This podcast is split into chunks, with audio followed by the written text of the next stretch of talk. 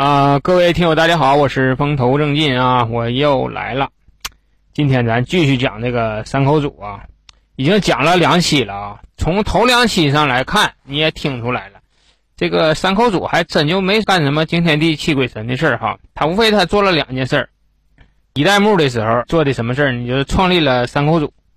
二代目做的最重要的事儿是什么呢？就是脱离了大岛组的控制。二代目啊，没活多长时间，由于一次火并中受到了重伤，后期呢就不愿意管江湖的事儿了。加上他，呃，纵欲过度，再加上旧伤复发，结果三十来岁这哥们儿就死了。死了以后呢，这整个的三口组啊，就出现了一种群龙无首的状态。也不说是什么群龙，也没什么龙啊，咱说白了，就这么三四十人，到时候心就不齐了，因为没人领导啊。这种混乱的局面一直维持到多少钱呢？维持到这个。田刚与熊出狱，田刚与熊啊，上期我说了，这是绝对是三口组一个里程碑式的人物。从他开始以后，三口组才有了一个质的飞跃。这三口组这个田刚与熊不是被抓起来了吗？判了八年，坐了七年牢的时候啊，就给他放了。为啥给他放了呢？这那年正好赶上天皇啊，说他们这个从老祖宗传到他这辈儿，一共是两千六百周年。有这么个长数，天皇挺高兴，说是大赦天下，啊，重刑犯呢就减刑，啊，轻轻刑犯呢就放了，就完事儿了。结果呢，他已经在里待了七年了，第八年头给给他放了，哎，也挺好。出来的时候啊，那他那些部下呀，还都上门口来接来呢，弄得也挺有排面。但是人不多啊，就那么二十来个。这二十来个人里，其中就包括谁呢？就包括他出狱之前处那个对象，那个深山文子。他都没成想哈，深山文子还在监狱外头这么等着他，一共等了七年。一个女人最好的年华都在等在监狱里，这么一个人。结果他一看这女的太痴情了，不行，这辈子我怎么的我也不能说背叛她。出来以后没多长时间，就跟这个深山丸子完婚了。就在这个一九四五年的八月，这个日本出大事了。咱懂历史的你也知道哈，那个美国往日本了扔了两颗原子弹，长崎和广岛。因为为了催促日本早日投降啊，就是扔了这么两颗原子弹。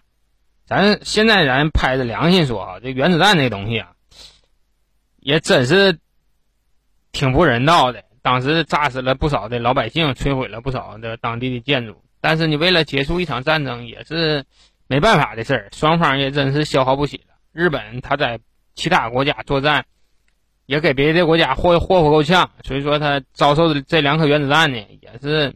罪有应得吧？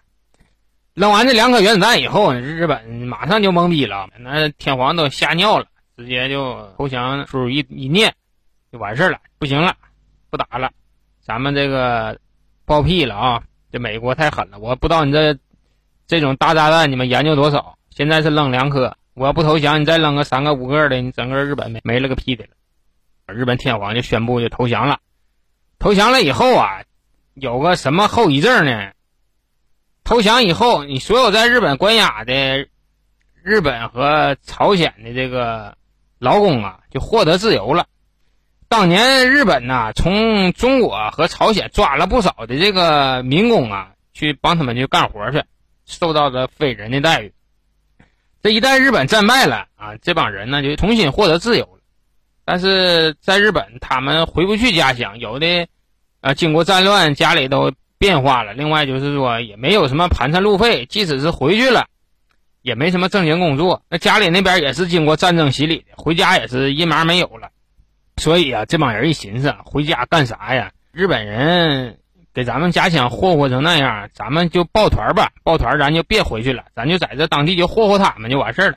朝鲜人呢，就成立了朝鲜帮派啊；台湾人呢，就成立了台湾帮，就在日本。当地呀就开始做起来看了。由于当时啊，就战争期间呢，日本对中国人的这种压迫呀，太不人道了。朝鲜帮和台湾帮报复起来呀，也是毫无顾虑，打砸抢啊，各种的暴力事件不断的升级。你今天你开米店抢你一下子，啊，珠宝店、金店啥的，我不管你啥买卖，我是能抢到啥我就抢啥，反正在当地的做开了看了。由于日本呢刚战败，战败以后这个没有部队呀。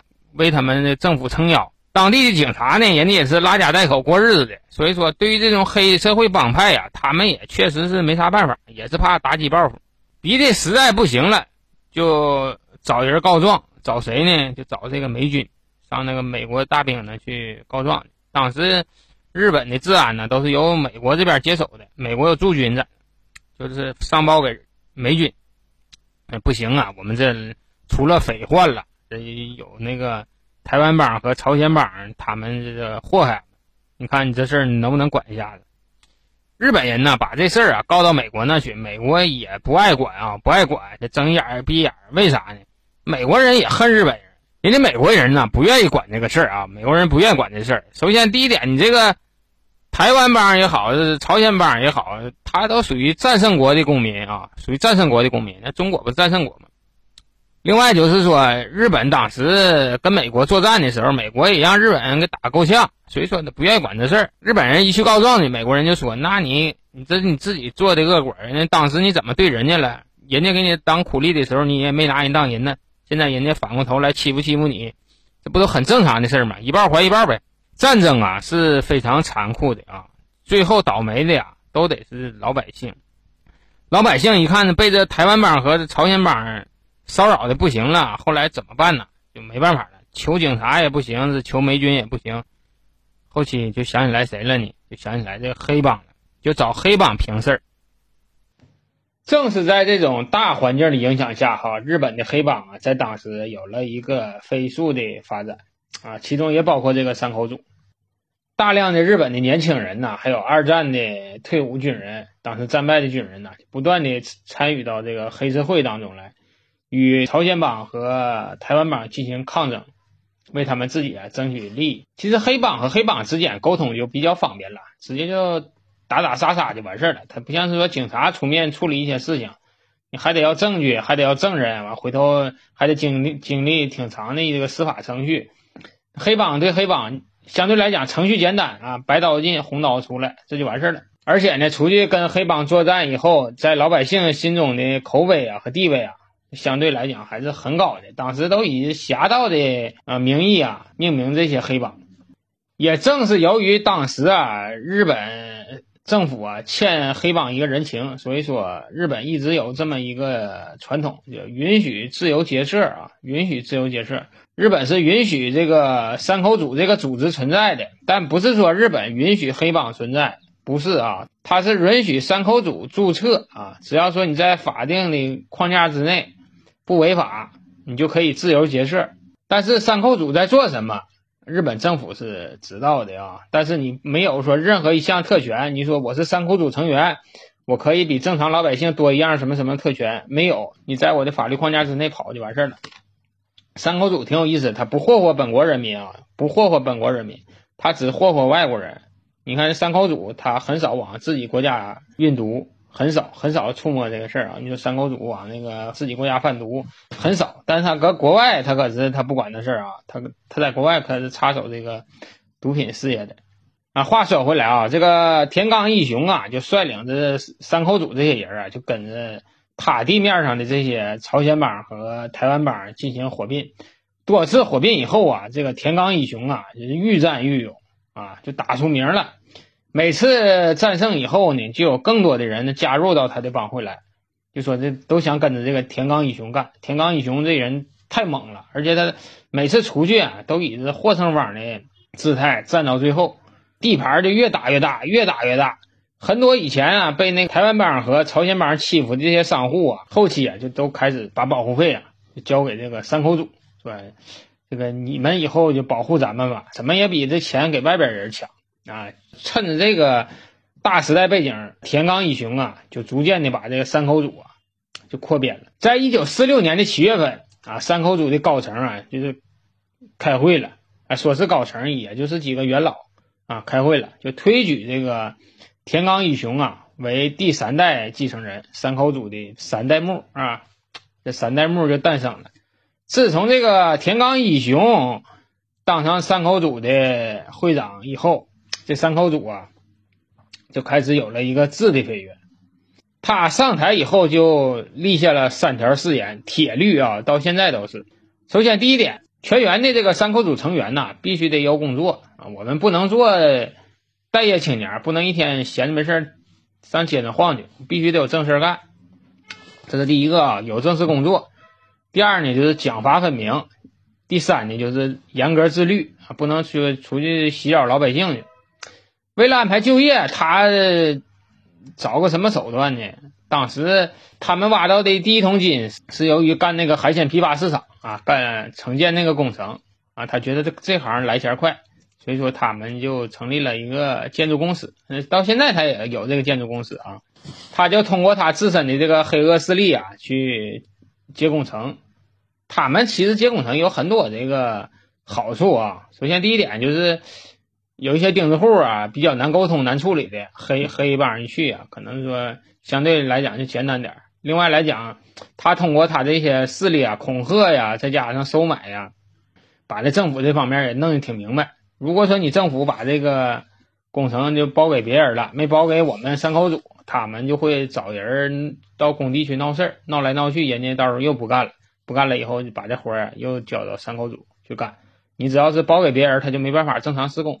结果在这个田刚一雄的带领下呀，这个三口组啊就越来越壮大了。因为能挣着钱了，底下的小弟呀也是特别愿意跟他跟着他干。你不挣钱，你说你参加黑社会干啥呀？天天为了打架呀？不是吧？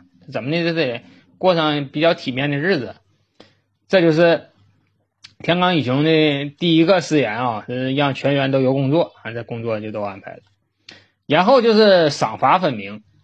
三口组这个组织啊，它的纪律是特别特别的严明的。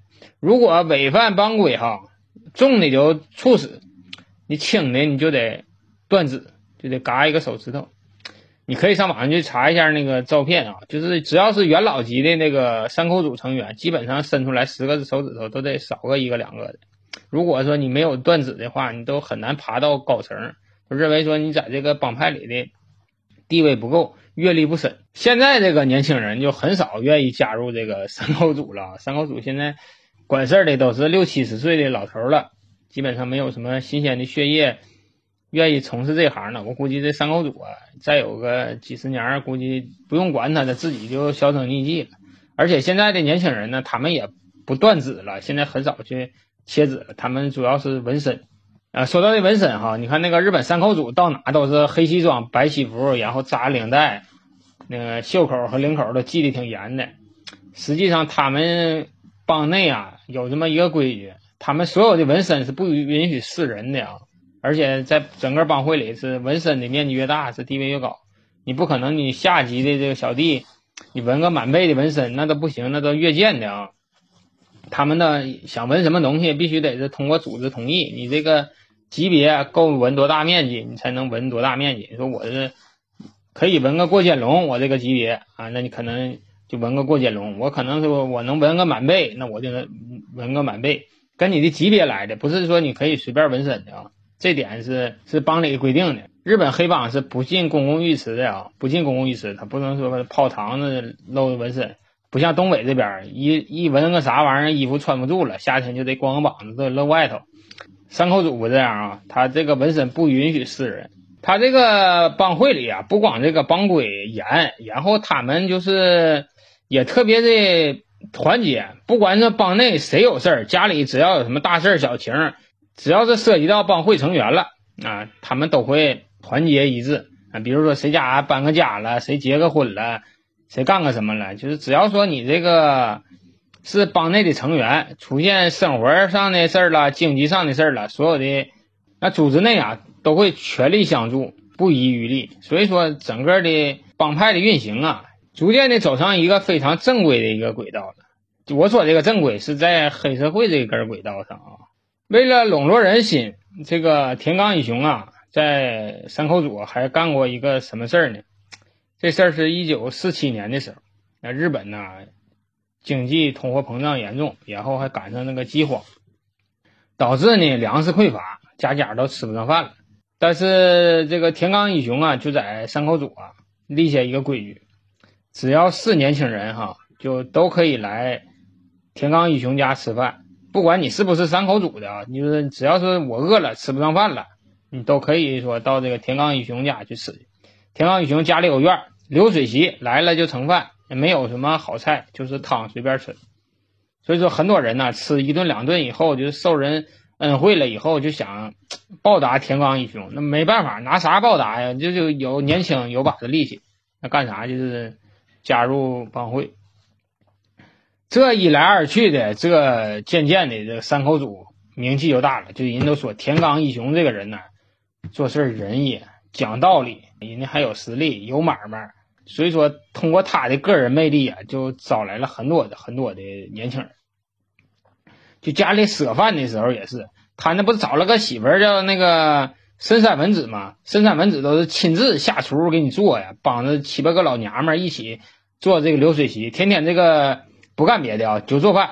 然后呢，帮内呢有一些成员，如果说犯事了，就是犯事吃不上饭了，他这个大嫂啊，深山文子啊，那装上便当上那个警察局去给人送去。那警察局就都那都纳闷啊，你这参加的是什么组织？这这么好呢？你说你，你说你都被抓了，还有人给你送饭去？你要一般的帮派，根本就不能管了。三口组就是特别人性化啊，人性化管理这一点呢，其实。我觉得现在管企业的都应该去学一学。现在有的单位做的没什么人性啊，呃，加班前把把有你，啊，别的事儿他根本他也不寻思。我不知道是为啥，脑袋都寻思什么了？你让人家心甘情愿的给你卖命啊，这才是王道啊！本身我我怎么干都是干，我撂蹶子干也是干，我磨磨唧唧也是干，但你得让我干的痛快，是不是？所以说，你这小恩小惠的这些事儿，你跟那个田刚一雄啊，都得学习学习。所以说，在这个田刚一雄的带领下，哈，整个三口组，无论说这个大哥还是这个大嫂，那做的都是相当到位了，相当到位。不少这个小弟呀，就在其他帮会啊慕名而来。你他有比较啊，一比较，你看人家那大哥，你看混的有吃有喝的，人家外边还有工程干的活去了都就业。那我这大哥，你说一天水当尿裤的。出去连吃带嫖一点正事儿没有，那你说你去哪？这讲了多长时间了？二二十分钟了。行，今天今天就讲到这吧啊，咱下期把这个系列咱就总结一下。下期我给你讲一讲这个三口组怎么通过这么多年来洗白的啊，再讲一讲三口组现在目前都都在忙活什么玩意儿呢？那讲讲这个啊，大家愿意听的就听一听。好了，今天就说到这里，再见吧，拜拜。